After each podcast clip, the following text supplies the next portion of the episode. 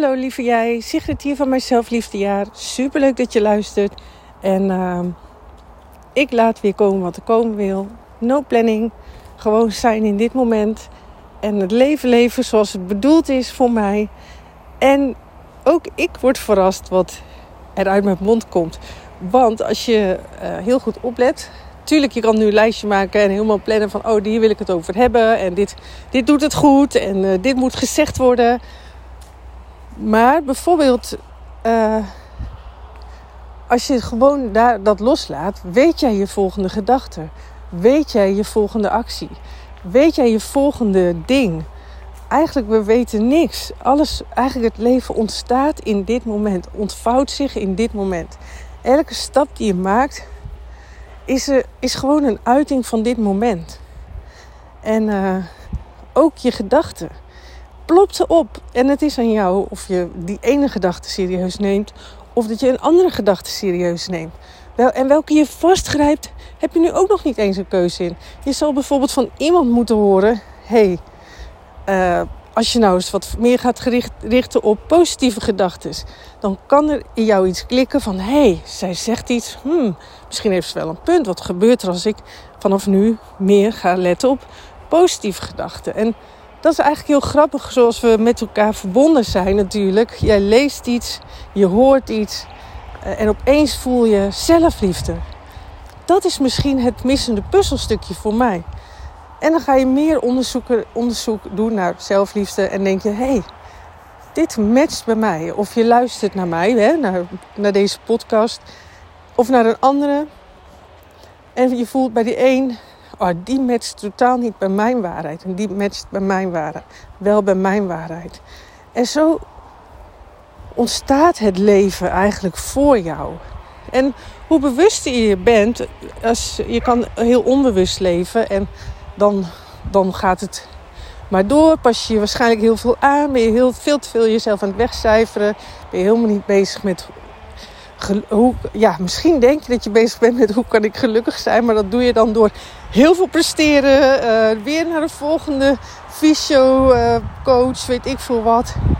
En ben je totaal niet bezig met jezelf gelukkig maken, maar denk je dat je dat aan het doen bent.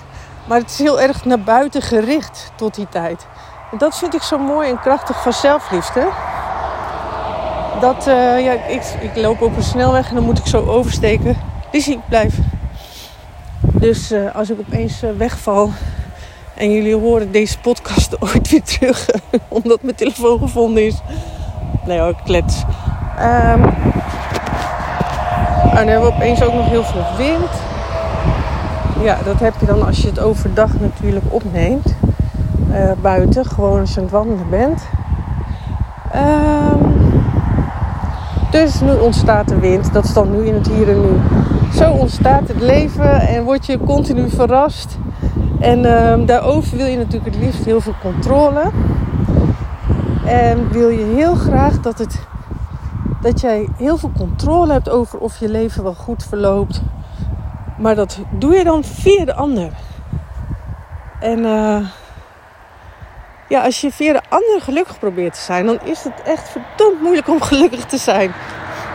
Ik heb het ook heel lang geprobeerd. En uh, uh, ja, een ander kan je eigenlijk niet zo goed veranderen. En eigenlijk kan je niet eens de ander zien. Je ziet in alles jezelf gespiegeld. Dus uh, ja, dan eigenlijk probeer dan over je eigen gevoelens en emoties controle te krijgen. Want jij zit eigenlijk niet. Stel, ik zal een voorbeeld noemen, dan begrijp je het veel beter. Uh, uh, even denken hoor. Ja, ik denk dat je het herkent. Als mijn partner maar verandert, dan kan ik gelukkig zijn. Dus als hij begripvoller is naar mij, of uh, mij meer ziet staan, of mij wat meer helpt. En jij zegt dat niet. Jij bent die vrouw die hij heeft jou leren kennen als een hele zorgzame vrouw. Die altijd voor hem klaar staat. En alles wat voor hem doet. En zichzelf wegcijfert. Daardoor af en toe helemaal geen leuke vrouw is voor hem. en voelt je steeds ongelukkig geworden omdat je die rol op je hebt gepakt. En eigenlijk wil je dan dat jouw partner de verandering gaat zijn. Hij moet dat stopzetten. Hij moet jou kunnen zien. Hij moet zien wat je allemaal wel niet voor hem doet. Hij moet uh, uh, vrolijker zijn. Hij moet uh, een betere partner zijn. En dan kan jij gelukkiger zijn. Dus je geeft hem op een gegeven moment op de schuld van jouw ongelukkig zijn. Maar op, uh, dat is waar ik er dan voor jou ben. Misschien klikt het nu bij jou omdat je naar mij luistert. En zo klikken we en kunnen we veranderen. Omdat je naar bepaalde mensen luistert en denkt van... hé, hey, als ik er zo naar kijk, dan voelt het meer kloppend voor mij. Want daar wil je naar op zoek. Je wil naar, op zoek naar hoe klop ik meer en meer en meer? Hoe val ik steeds meer samen met mezelf in dit moment? Waardoor ik automatisch vertrouwen voel, liefde, uh, geluk. En, en dan ga je ontdekken dat alles al in je zit als jij jouw unieke jij gaat leven. Als jij helemaal jezelf mag zijn. En daar geen limieten meer op zet, geen begrenzing. Maar je geeft hem dus op de schuld. Uh, als jij dat door gaat krijgen hoe dit werkt, dan ga je zien van, ah shit, ik was het al die tijd zelf die mezelf ongelukkig maakte. En ik wachtte maar op mijn vriend. En daarmee bleef ik mezelf ongelukkig maken. En ik deed het al die tijd zelf. Want ik legde de verantwoordelijkheid voor mijn geluk bij mijn vriend neer. En uh, ja. Oh, wacht even voor Lizzie, blijf.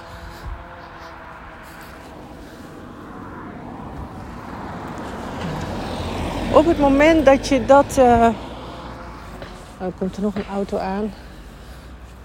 Op het moment dat je bijvoorbeeld dit gaat zien, verandert er zoveel voor jou. En tegelijkertijd zal je altijd een beetje uitgedaagd blijven. En je brein zal altijd die anderen op de schuld geven. En het is veel makkelijker om in je oude patronen door te blijven gaan. En de verantwoordelijkheid buiten jezelf te leggen. Zo werkt het gewoon in je hoofd. Zelfs ik zal dat nog wel eens doen.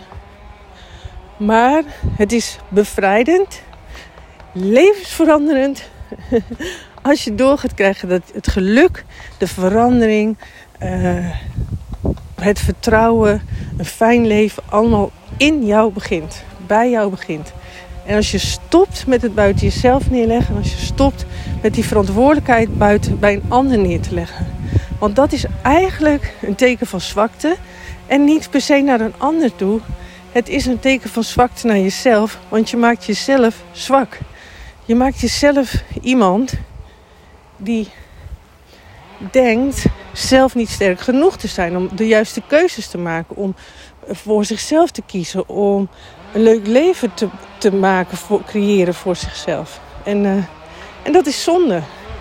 Op het moment dat je dat doet, voel je al een zwakker persoon.